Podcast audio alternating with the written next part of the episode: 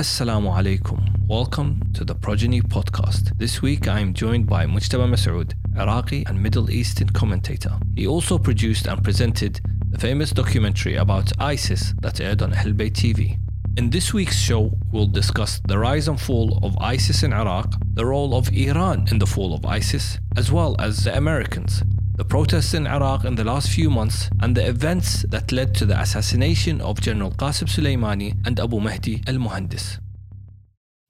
Thank you for joining us, Mujtaba. It's good to have you. Um, if people don't know, Mujtaba is my brother, my younger brother. Um, how have you been uh, following the news the last few days? I've hardly got any sleep, obviously, because this is uh, related to you know, where, where, we're originally from. So yeah, right. every minute um, you, you see updates. Someone asked me once, he goes, uh, you know, you're very active on Twitter and, you know, with the politics. I said, you know, I, I feel like it's a part of my DNA because I'm Iraqi. It's not like I want to. I'm not really interested in the politics, but I feel that because you're Iraqi, and that's why you have now all these Iraqis on Twitter and Facebook and, and social media giving their opinions about things. It's because we're Iraqis and because obviously we care about our, our country. Uh, this is the, was it the fifth decade that Iraq is in is in conflicts now? Um, I don't know. I've lost, yeah, since, since uh, we were I've born. been reading that. Yeah, so so if you think about it, the Iraq-Iran war, and then the Gulf War in Kuwait, and then the Intifada, if you count that as well, the uprising in '91, and then the Iraq Iran War, Iraq Iran War, uh, Clinton attacking uh, Iraq, um, uh, Desert Fox or whatever it's called, yeah, yeah. and then George Bush, the uh, the, the son, Junior. Mm. And then you know you've had ISIS and so on. Everyone's and had to go, eh? Yeah, and uh, it's it's it's it's it's part of our DNA, as I mentioned, and Furthermore, because we're Muslims and as well as Shias, uh, and now it's affected two of the major uh, populated Shia countries, uh, mm. Iraq and of course Iran. But I want to first start by looking at uh, you know how we got here. That's that's the truth, and especially with uh, ISIS and, and and and how they came about. Because you know ISIS again, and and you done the documentary uh, yeah. similar times? I mean, obviously with the interviewing uh, who who who ended up becoming the the second Jihadi John was um, was obviously that at that time that was chaotic, shall we say? We, but we never imagined it would get to a level where ISIS would be able to take this whole city in Iraq and. Uh, yeah, ISIS. I mean, I, came about from from Al Qaeda, but even with with I feel ISIS, of course, a lot of people. I remember reading this. A lot of people predicted that the ISIS, the war on ISIS, would take ten years. Yeah. A lot of people were saying that, that you know this is not going to be a, a, short war, but you know all praise to Allah, Alhamdulillah. We and we're going to look at this. They ended quite in a in a short time compared to the fact that some predicted it would be 10 mm. years? Well, the, the, risk is we will, we hopefully we don't see a reemergence of this because of, you know, what's happening because of, you know, the, the our distraction and the withdrawal of the US and the killing of the paramilitary forces. You know, these are vital uh, people who were involved in, in, in defeating IS, and therefore, I think we need to be wary about where you know this could this could go on, and and the vacuum created from 2003 in that region and the Syrian war means that it's um, it's a, it's still a very unstable time yeah, in that region. Yeah, yeah it's, it's unstable times. I want to I want to rewind a bit and then go and then you know come to where we are today. 2003, just to give everyone that's listening an idea of 2003 Americans with the coalition forces uh, get rid of Saddam, occupation, liberators. That's up to you how you want to you want to put them. Um, and then we have a start of an ongoing, um, I'd say, uncertainty the first year, if I remember, in 2003. And then all of a sudden we have the start of um, bombings uh, in Iraq. The most famous I remember in uh, 2000 and. Um, three was that of the killing of uh, Muhammad Baqir al Hakim in the holy city of Najaf. uh, and a lot of other people. And then you had the the, the one of the Russian embassy, um, I believe, was was a big bombing. And then you had the daily bombings, um, and then all of a sudden we, we had the rise of Al Qaeda uh, with Abu Mus'ab al Zarqawi, and then that died, I believe, in two thousand and six. Yeah. 2006. I, I, if, I, if I'm not mistaken, 2006 was when Zarqawi was was killed in, in a U.S. airstrike. But it wasn't over for us. And then we had the rise of, at the time, the Islamic State, um, led by. Uh, no, it was it was Abu Ayyub al Masri, if you remember first, and then Baghdadi came in, I believe, in 2009,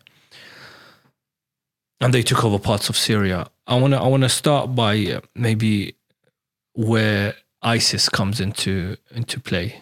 Um, for those that are probably more read into this, ISIS did come about in, or ISI as they were at the beginning, the Islamic State in Iraq, um, unofficially came about in 2008 um, with someone called uh, Abu Ayyub al Masri. Uh, oh, sorry, Abu Umar al Baghdadi, as well as in, uh, Abu Ayyub. Um, and then um, in 2008, 9, 10, uh, I, I visited Iraq and I felt things were getting better. It was only after you had the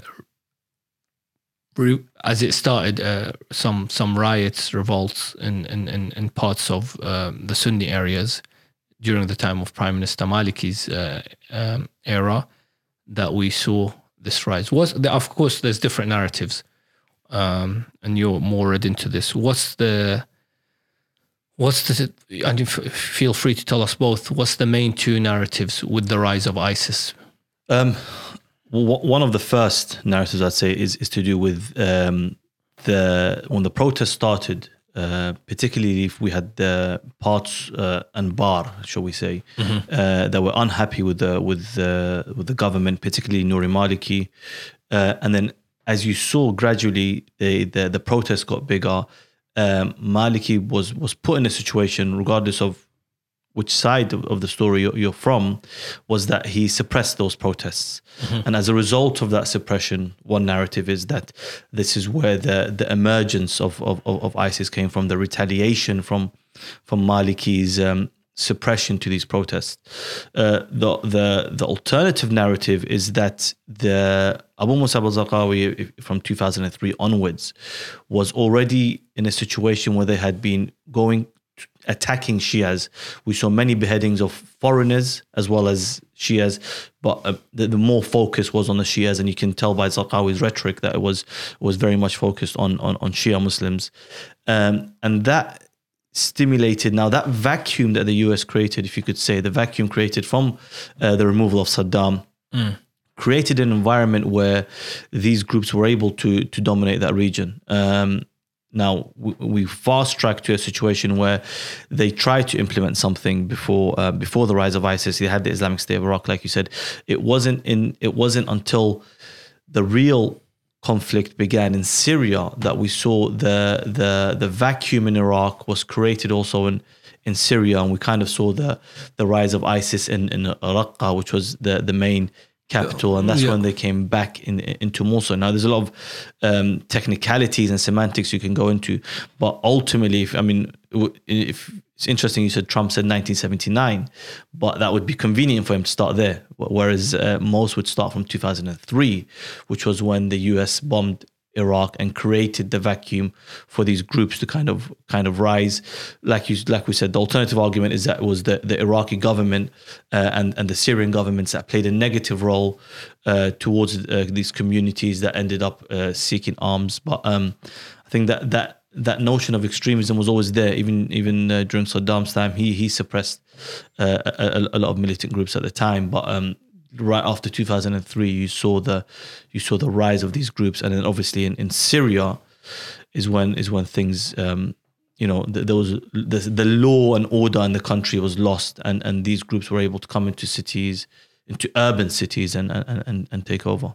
Yeah, you're right. We can't forget, obviously, the role of uh, Jabhat al-Nusra, the Nusra Front, who were involved in the fall of Raqqa uh, in 2013 that that happened, um, and as you mentioned, 2013 was um, where we saw so many extreme videos come out from Syria, uh, and then that, that's when the, the the the war started. I feel in Syria, and then all of a sudden, even though in um, a lot of people did not know this, but a lot of the cities in Iraq, uh, even though ISIS, a lot of people think started in 2014 in Iraq, but a lot of cities in Iraq um, had already fallen to ISIS unofficially in 2013, if not prior. Uh, uh, Sheikh, I forgot his name, Khalid al Mullah, Sheikh Khalid al Mullah famously said that, you know, when, when, when I asked him about Mosul, again, a Sunni scholar uh, from Basra, uh, very involved uh, with, with, with what was happening uh, with ISIS, uh, outspoken. He, I remember he when I asked him about Mosul falling in, in 2014, he said Mosul didn't fall in 2014. Mosul was never under control of the from of, of the government from day one.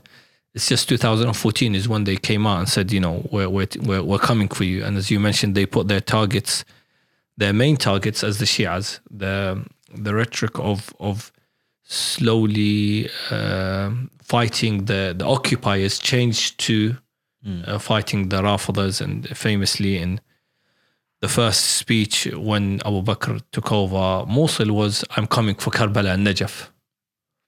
Um, and this this is I, I'm, I'm I'm we're only bringing this up obviously because it gives us an introduction to the killing of the two main uh, generals in this fight, Abu Mahdi al-Muhandis and uh, Qasim Soleimani. Um, and let's talk about that.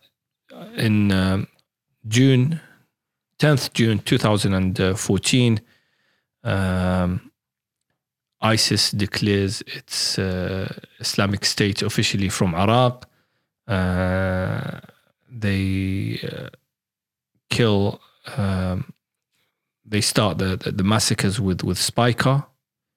Uh, I believe that's literally one or two days, 11th, 12th of June, and I'm being very uh, specific with, with my dates. 11th, 12th, uh, June 2014, they go into into Tikrit.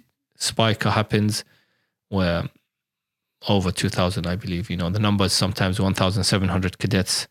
I'm, you know, from from research, I I believe it's more. I'm sure you, you you've read Yeah. into this as well.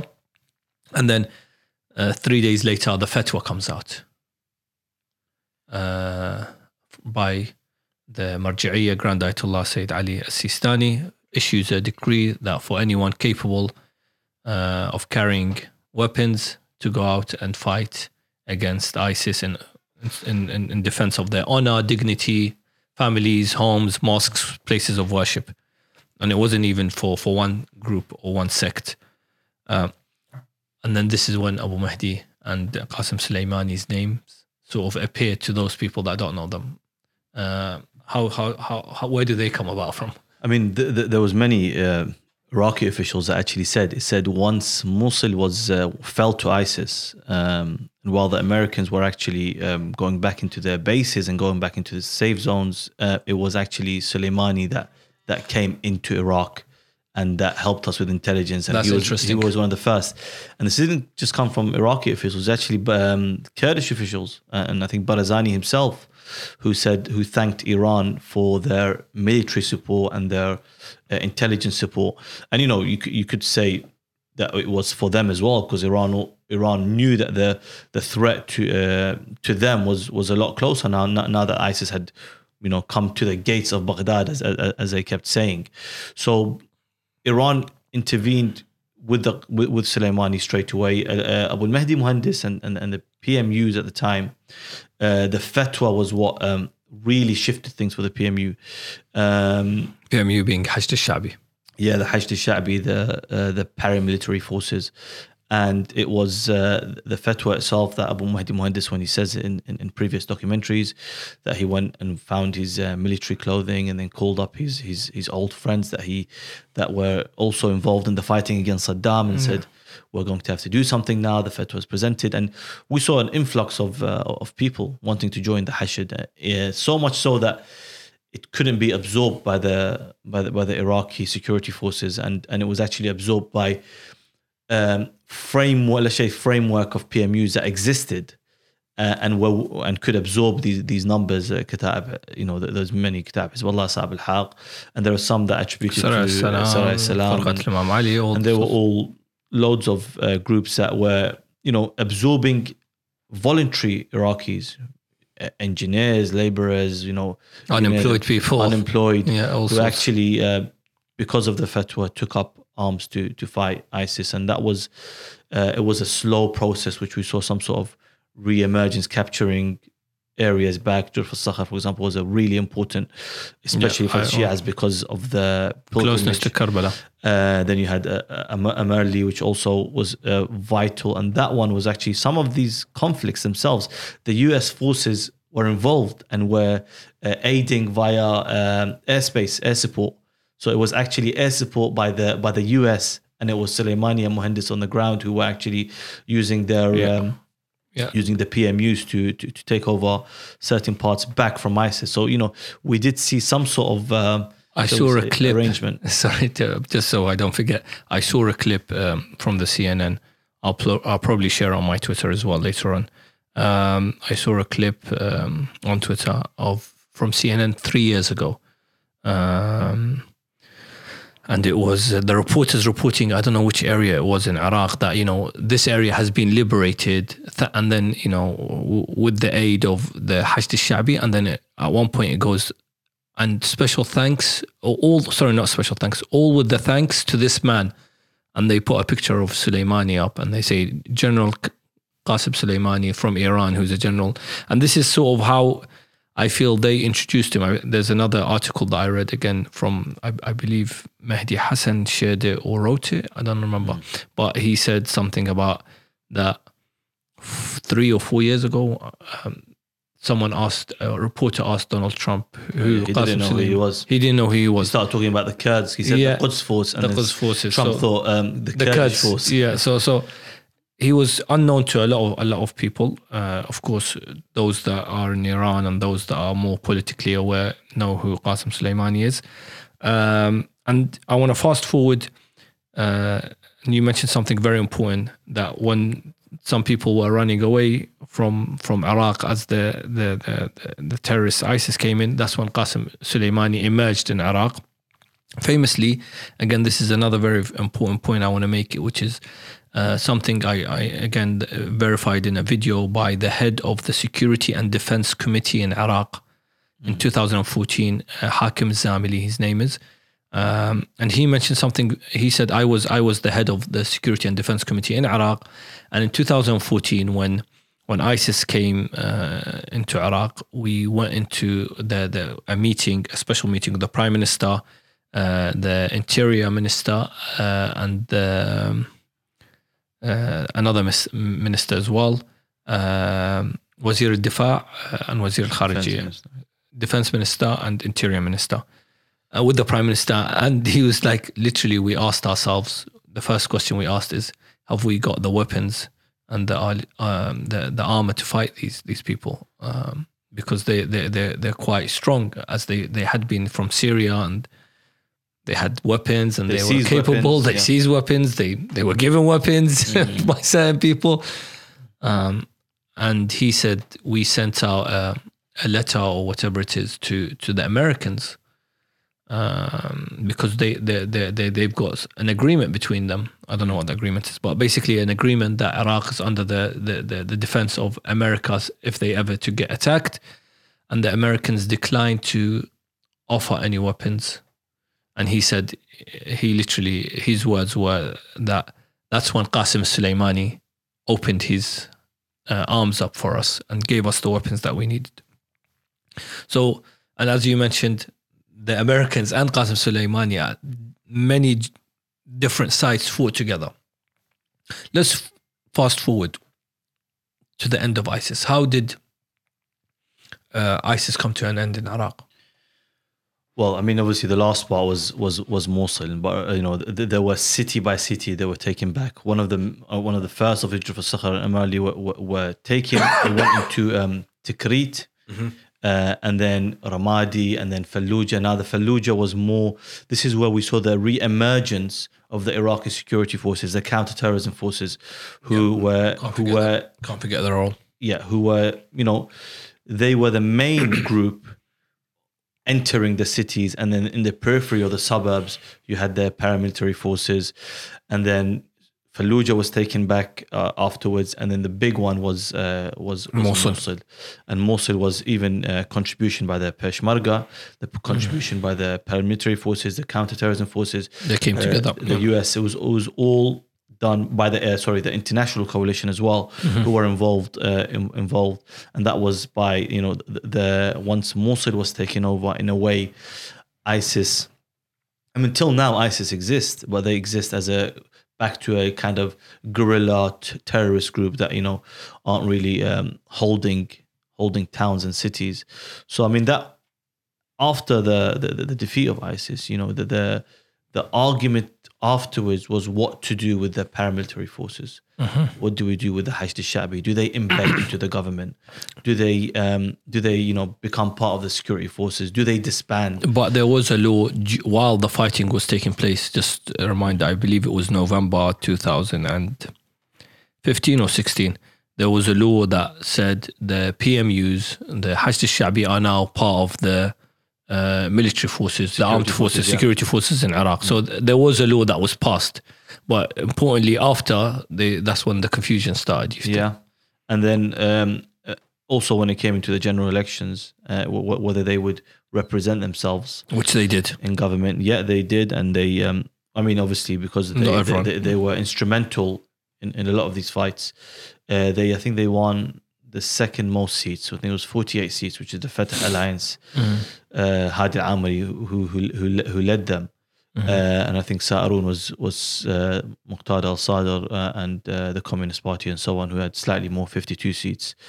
Um, and that was and and that was the the the, the political part of, of of what the Hashid did, uh, which makes it a lot more complicated when we look at the airstrikes, for example, because um, it's it's an Iraqi official that was also killed, Yeah. um, as well as as well as obviously Qasim Soleimani, uh, and so that's when that's why the the the unintended consequences of of, of a U.S. airstrike and how it's unified Iraq uh, against the U.S. forces. I, th- I think it's a it's a compli- complicated long term impact that um, that we have we're not seeing right now. I I want to ask. Um, obviously, this is I, this was just like a. I was going to say a brief intro, but we've gone into good details. Uh, Just again, a reminder of of, of the great victory of um, of the Iraqi forces, uh, army, security forces, counter-terrorism, Peshmerga, Hashd al-Shabi, with the aid of uh, General Qasim Soleimani, uh, were able to defeat ISIS. Uh, and then we had the Iraqi elections, and as you mentioned, um, this is when I feel the, the the shift in power happened. Where my my this is my own view that the Americans did not want more of the Hashid to be in government or more of the people that they felt were close to Iran, even though they were fighting alongside Iran. Um, and this is when uh, things didn't improve, I guess, in Iraq. I think everyone knew that when when, when ISIS was defeated, that the cracks will show. Right now, they were all unified in their hatred of ISIS, and, and in a way, you had the Kurds getting along with with with, with the Iraqis. There, there was work, working together to defeat ISIS, um, and the, even the Iranians and, and the US indirectly working together to to topple ISIS. It was only when when ISIS was gone. Was when we started seeing the the, the cracks between, especially if you if you remember, not too long ago in 2017, in between um, the, the Iraq and the and the Kurds over Kirkuk. Kirkuk. and there was you know a breaking point at one point between between um, when the Iraqi forces were coming back to regain Kirkuk, shall we say, and the, the Kurdish forces actually pulled out last minute. Yeah. And uh, you know, it, it was it was it was a, a point at which there could have been a conflict, but it was the cracks that emerged after ISIS, which was which was the biggest issue for Iraqis. Which brings us to again. I, I we were going through this very fast, and there's much more details, but it's just because we want to get to the to the main part of this. This hopefully this podcast, and we might need to do a part two. But um, in 2019, end of or the elections happened 2018, um, as you mentioned, to one, but things were not improving for the layman Iraqi, for the people were not getting in, unemployment was rising, the electricity wasn't good, you know, all these problems that we a lot of us as Iraqis we we understand and we feel because we whenever we go to Iraq, whenever we speak to our relatives, we know how it is.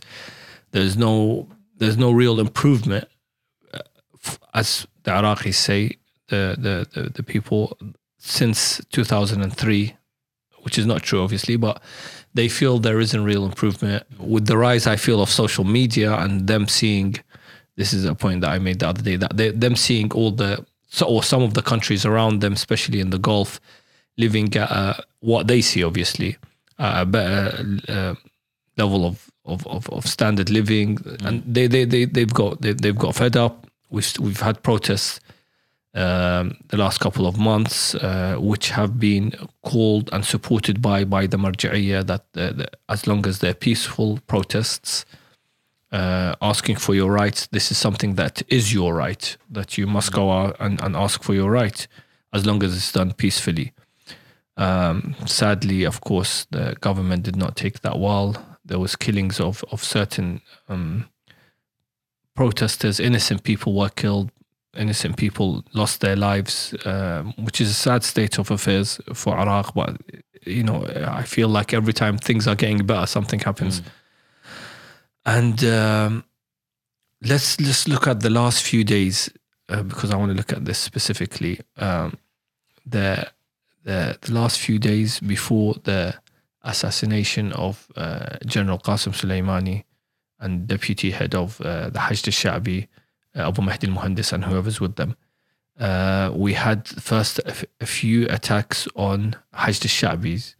Um, according to Adil Abdul Mahdi, some done by uh, Israel and some done by the United States. Yeah, I mean, the the, the attacks on on on Hashd uh, or the paramilitary forces were also in, in, in, conflict with whether there, there was a US contractor that was killed. I'm not sure. Sorry, yeah, well, we I skipped that. Yeah. yeah, of course. So the a US the, the, argument was that the US contractor was killed. Yeah, and that uh, there was a response on the Hashid, uh, pot- potentially disproportionate in that because the Hashid didn't um, didn't take um, you know ownership of, of, of the U.S. contractor. They denied that they, they they were involved in this. But anyway, the the U.S. forces responded and I think killed about 30, uh, 30 of the of of the paramilitary forces, and that's when the the these paramilitary Hashid group, shall we say, went to protest uh, outside the U.S. embassy, um, and it was that kind of retaliation, which, by the way, the, the, the Iraqi government has been trying very hard to kind of act as a partner for Iran and the US. Uh, in reality, they know they cannot, you know, side with Iran completely or side with the US, US completely, and they kind of did a good job during the the ISIS times that you know being yeah, able to, yeah. to work that We're in the relationship middle. well. Yeah. And I think it was at this point where the shift happened, and the the Hashids, you know, the, the killing of, of the Hashid forces, I think, angered uh, the Hashid leadership. There was a protest movement that went directly outside the US embassy, and it was this escalation um, which uh, which eventually led to the, the death of Qasim Soleimani and and, uh, and Abu Mahdi. Now I'm not sure if that's if the, some people have said that this was pre-planned that the that the, the Soleimani death was planned well before the the the, pro, the U.S. embassy protest well before these issues, and that the decision had already been taken. The, the, I've I've been listening to a lot of analysts and a lot of people commentators speaking about this. That some suggest, like you've just mentioned, that, the, that these protests sort of was the last straw for the Americans that Hashid and have now uh, committed a crime, yeah. overs overstepped, whatever you want to call it, by attacking our, our embassy. Where you know, it's obviously if tho- those people that don't know the the American embassy in Baghdad is the biggest uh, American embassy anywhere in the world. Yes, it's a fortress. They couldn't even get into it. By the way, Yeah, a lot of people don't know that It wasn't, that was uh, just the outside walls. Mm. Um, and others say no. That uh, I heard uh, someone um, on one of the Arabic channels mention that uh, Soleimani's name had come up, according to his sources, a few times uh, during the uh, in meetings with the administration of Trump, and they had wanted to take to take him out, but they just wanted needed the right time. Um, I just want to bring this up before we move forward to the to the actual assassination, which is the, this proxy war. A lot of people uh, have spoken about this. This proxy war that's taken place between the U.S. and uh, Iran in in Iraq. What's your What's your take on that?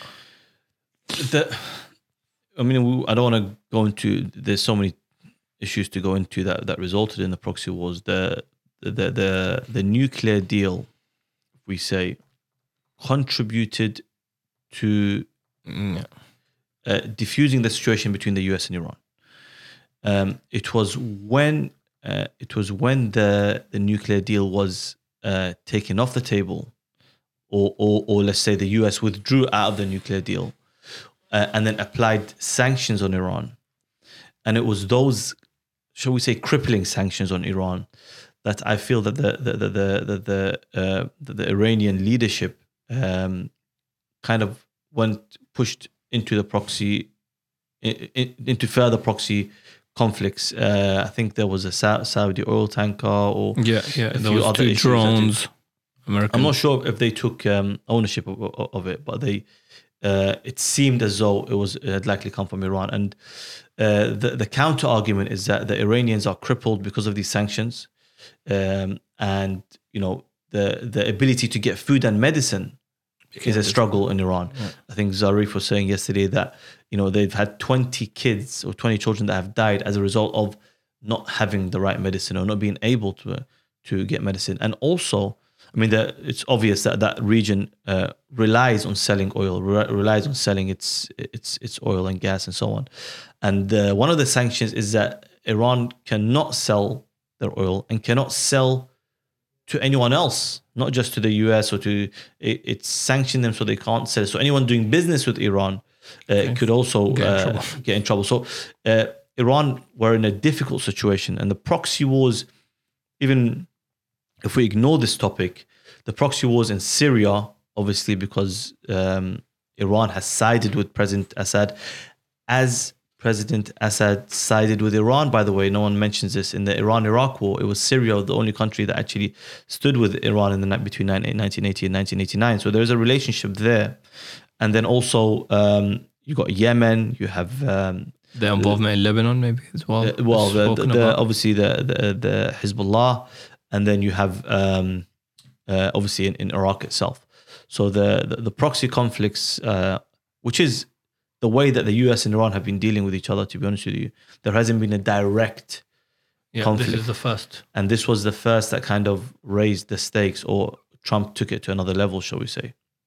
Just as you mentioned, the the, the Iran deal, the, the Iran actually was abiding uh, by abiding by the the, Yeah. the the deal till two days ago, till or and, three, and, three and, days ago. and he'd um, he'd agreed to that. He, he'd known that they had. They, there was no um, issue with the actual um, Iranians abiding by the deal. It was just that he thought was a bad deal, and his obsession with Obama and wanting to unwind what Obama's done um, resulted in, in in him pulling out of the deal. I Uh, don't but yeah, go- they're still abiding by Yeah. it. And Zarif said they are still going to abide by it till till its end. So Okay. even till now, even though there's been some reports that are saying that they want to pull out. Okay. But Zarif reassured them that they're still Okay. abiding by it. Uh, you mentioned Yemen, Lebanon, um, Syria. I, I, I mean, I don't want to go into each one. Each one's a different story.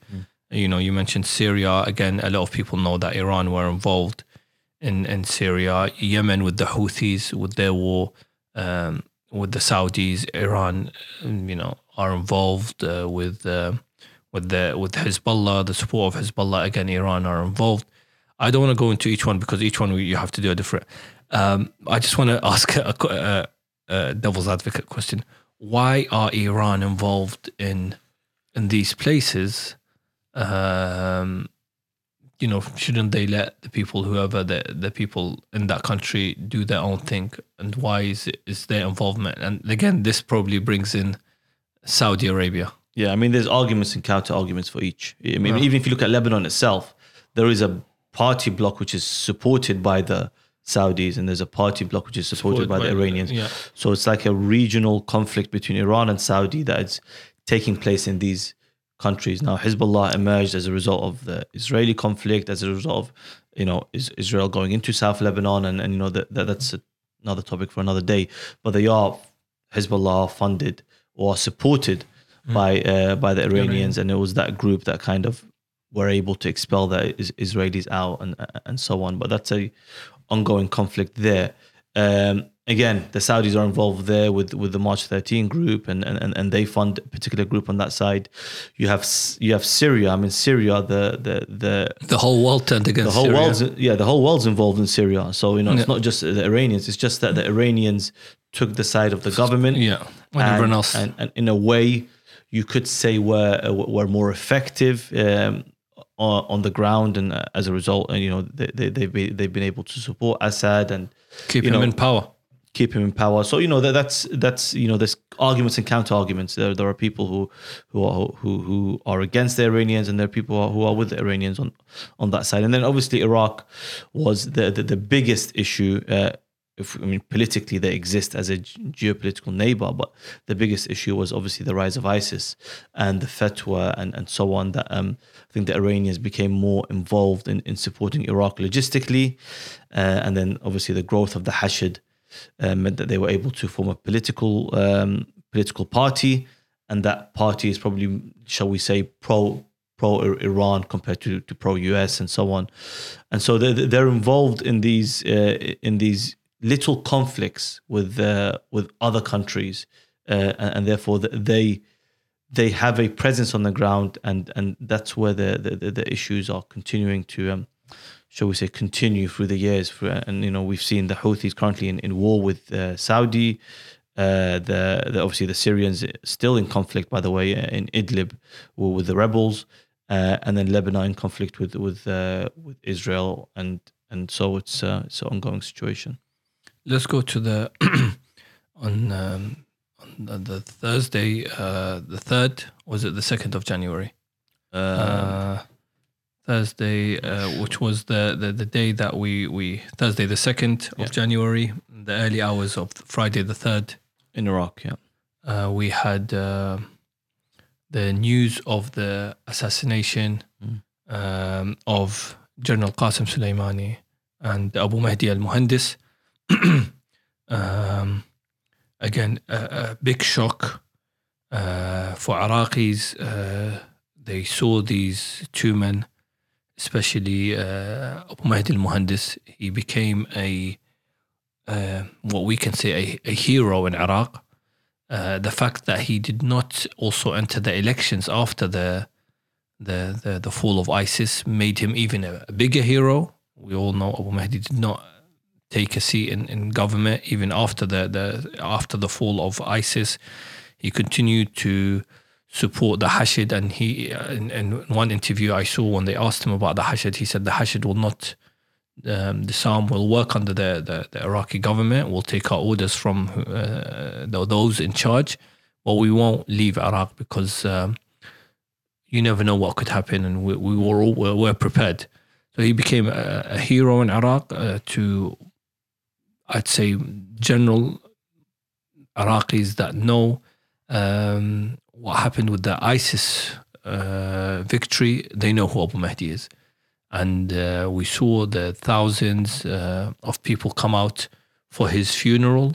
Um, on social media, I saw the people uh, sorrow and sadness over the killing um, of Abu Mahdi al-Muhandis. Uh, uh, General Qasim Soleimani, again, we saw the, the millions come out in Ahwaz, Mashhad, uh, Tahran, Qom, and then his uh, final resting place, Kerman.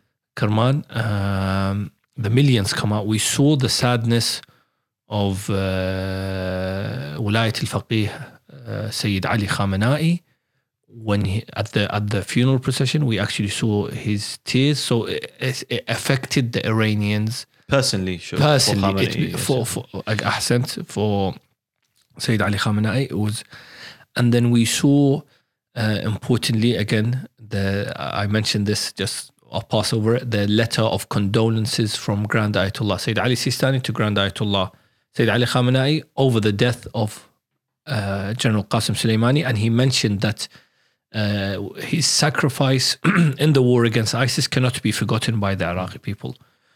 Um, these two men, uh, no doubt, are loved, supported by the majority of, of Shias, majority of Iraqis and Iranians. How do you think? First, and I, I want to mention this, uh, that you know the sovereignty of Iraq was was broken when when the Americans uh, um, had the strike against these two men with whoever they were. And there's an agreement between Iraq and the US that um, they're supposed to be defending Iraq instead of killing the the head the, the head of the of the of their PMUs as well as his guest. And thirdly, and again, this, I refer to Prime Minister Adil Abdel Mahdi, who says that General Qasim Soleimani came to me upon my request, and I was supposed to meet him. Uh, that's very important, I think, to note. And secondly, that uh, his administration had got had received a call from the Trump administration saying that we want you to intermediate for us and the Iranians, and that's what was happening.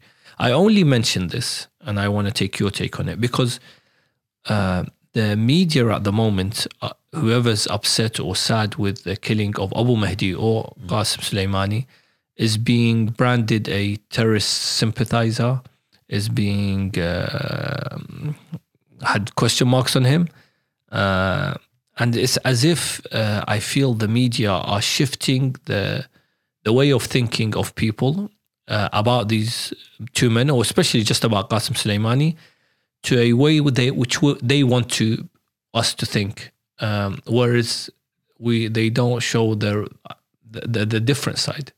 What's your take on uh, firstly uh, the, the the actual assassination, and secondly the way that it's being portrayed who this who these people are?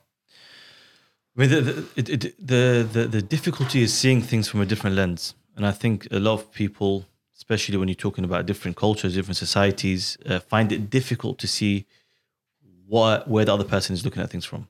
Uh, if you look at Iraqis themselves, like you said, Abu Mahdi Muhandis is a symbol of national resistance, shall we say. You know, he defeated, uh, he was involved in fighting Saddam, Saddam Hussein, he was involved in fighting I, ISIS. And therefore, there is a sort of respect for, for, for someone who's been involved in conflicts uh, to protect the country.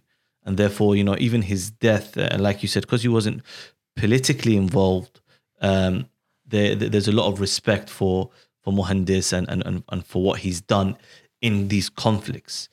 Um, the same goes for Iran and, and, the, and the way they perceive uh, Qasim Soleimani as a general and the IRGC commander. There is a lot of nationalism or a lot of national respect for someone who is actually risking his life to fight uh, and, and defend and defend um, defend Iran, and therefore, when you look at it from this angle, it, it, it means that it means something completely different to these uh, to to the, the people of those countries. Uh, I think the struggle for for people is is that the the narrative that, that's dictated by the media is that this person is a terrorist and therefore this person has killed U.S. forces or uh, you know sold weapons that a group bought off that country and therefore he's responsible for or indirectly responsible for killing US forces um, but the question remains wh- why would if that was the case why now you know you know the they were working with these guys uh, to defeat IS. You know, if you look at where Abu Mahdi Muhandis is based, he's based in the Green Zone, uh, right in front of the British Embassy. You'd be surprised how close they all are to each other. So you know they, they would be able to walk there. You know, there was no issues, and therefore the the the reason that they did it now is is is there are underlying reasons that some people presume have to do with Trump personally. Is it to do with impeachment? Is it to do with you know um, the issue he's got with uh, with, with some Ukraine emails or to do with elections. The elections coming up. Yeah. yeah. So you know that's the question that, that, remains. But in terms of looking at it, or, or um, why these people sympathize with him, or why these people are upset, why are there millions of Iranians, you know, crying for Qasim Soleimani? Why are there millions of Iraqis crying for Mahdi Muhandis?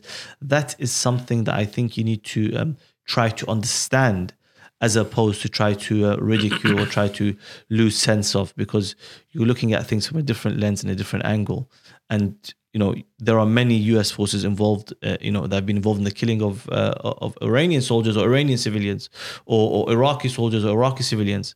Um, but to uphold that uh, that narrative that he he's an he's a terrorist while you still working with him and then eventually you you go on to to to kill him I think there um, there is a kind of um, contradiction in, in in in the way that US the, the, the US forces have worked with with the Hashid uh, or worked with the with the Iraqi government and and and the like you said the sovereignty issue is is a big one for Iraqis in particular because not only was Qasim Soleimani killed but it was a, an Iraqi deputy head of the paramilitary forces and that's why you know the, the, the parliament reconvened to try to yeah. expel the the U.S. forces, and that's still an ongoing issue.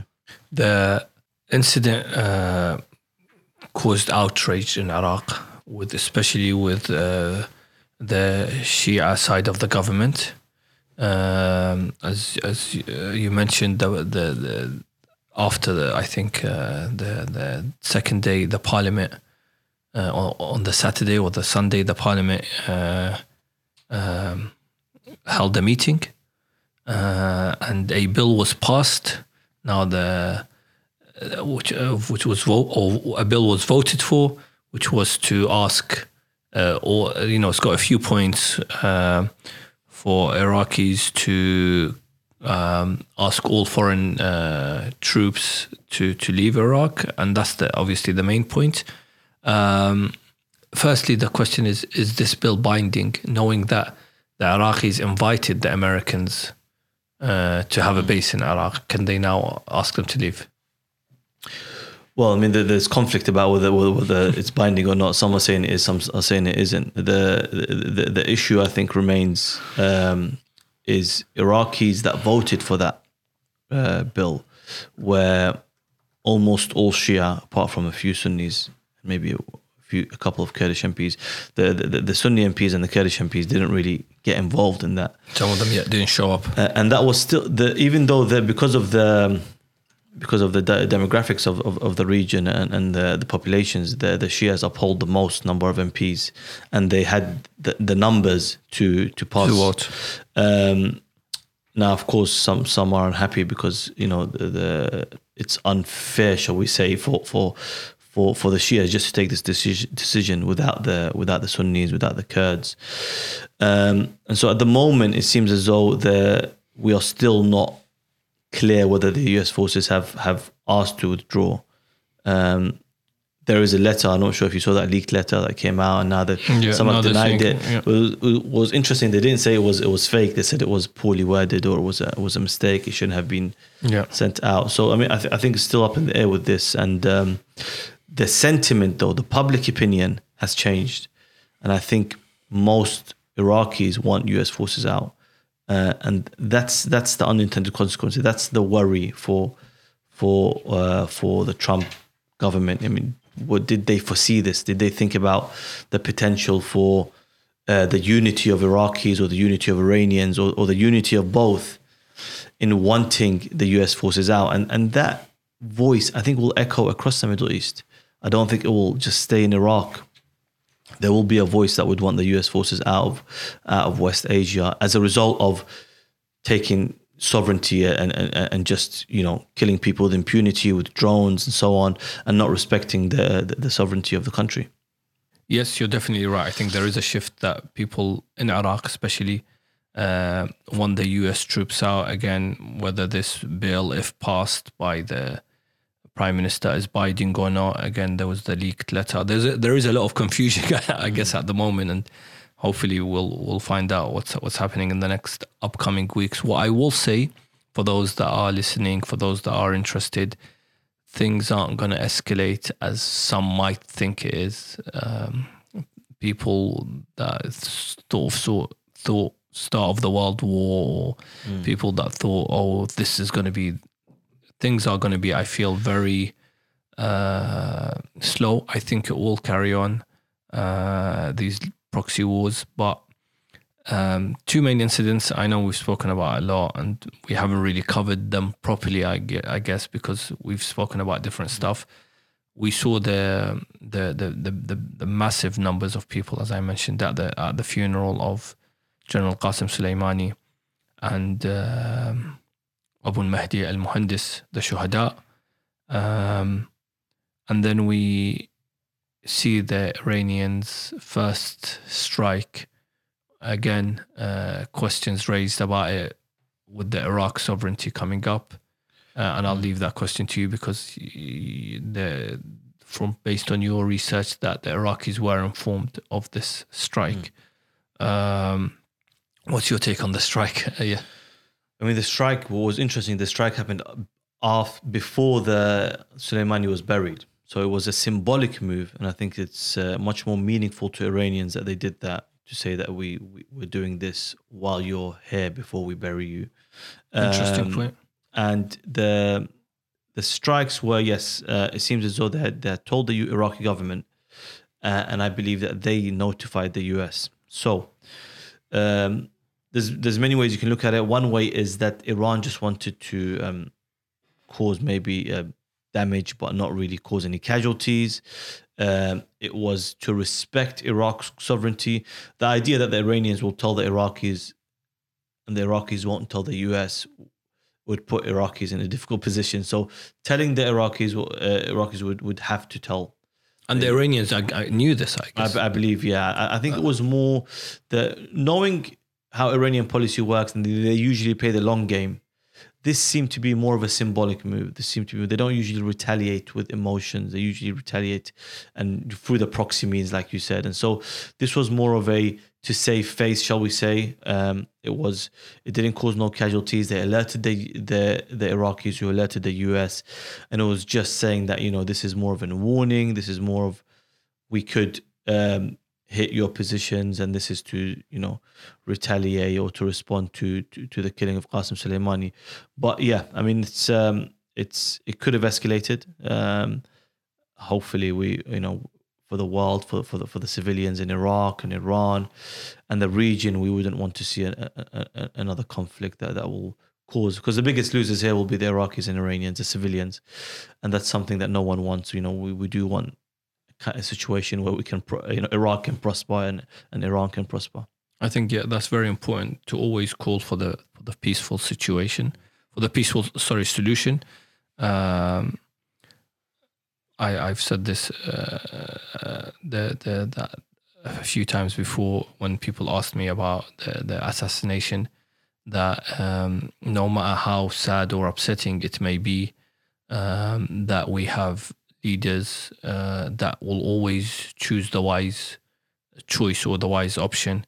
Uh, Grand Ayatollah Sayyid Ali Sistani has called in his fatwa, uh, in his sorry, in his uh, statement on the on during the Friday sermon, called for people to be calm, uh, to be uh, patient. Uh, you know, we don't want again. There, there, there are people as well that are that are, are, still protesting, and now I feel maybe the, the protests in Iraq could get out of hand with, with, with some supporting Iran, others saying no, we actually now support the US, mm. um, and that's why it's important that for the for the unity of of of of of, of the people, for the unity of to, of, of, of, for not risking people's lives, uh, mm. the, the best option is to be calm and, and collected and and and patient.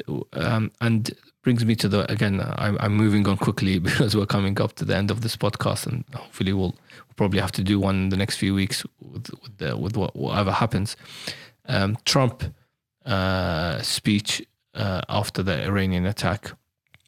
Uh, what's your take on that? It was like a short speech. I think what's interesting is that it was really short uh, and straight to the point, and you could see that he's de-escalating. I think he's taken advantage of the situation in that Mm. there hasn't been any casualties on the US side. Um, Yeah, according to and him. there's an election coming up. And if there were casualties to the to, to any US forces, I think that will look negatively to his own uh, base and to his own support. Uh, he's attacking Obama, and you know the obsession with Obama continues even till today. Um, but it's it seems like he's de-escalating, and, and and it's really what happens next. You know, the the Iranians usually don't attack directly; they they, they work through through proxy means. Are they going to de-escalate? Is there going to be any difference in wanting the U.S. forces out of Iraq? You know, the influence of the of the Iranians in Iraq, and one of the biggest things, you know, we got to consider Iraq in this situation. Is Of that is that the, the the political situation in Iraq is that people no longer see things as Sunni, Shia, Kurdish. There's an issue with the elite in Iraq. There's an issue with the with with with, with the people and the government. There's a dis, dissociation there, and a 44 percent turnout for an election. Mm-hmm. That is already True. alarm bells ringing. And, and therefore, these protests, you know, some of them are anti-Hashid, anti-government, anti-Iran, and now you've got the pro-Iran voices that have really strengthened. It, it, it could really get into a situation where, where where you could cause a civil war in the country. So perhaps de-escalation for for, for the region, especially in, in Iraq, would, would would be the the best thing. And I think for Iranians, for the Iranians as well, they know that um, with, with the crippling sanctions, a direct war is not is not for them, and perhaps a proxy the, the proxy means of, of of defeating the US is probably their the way that they'd like to go.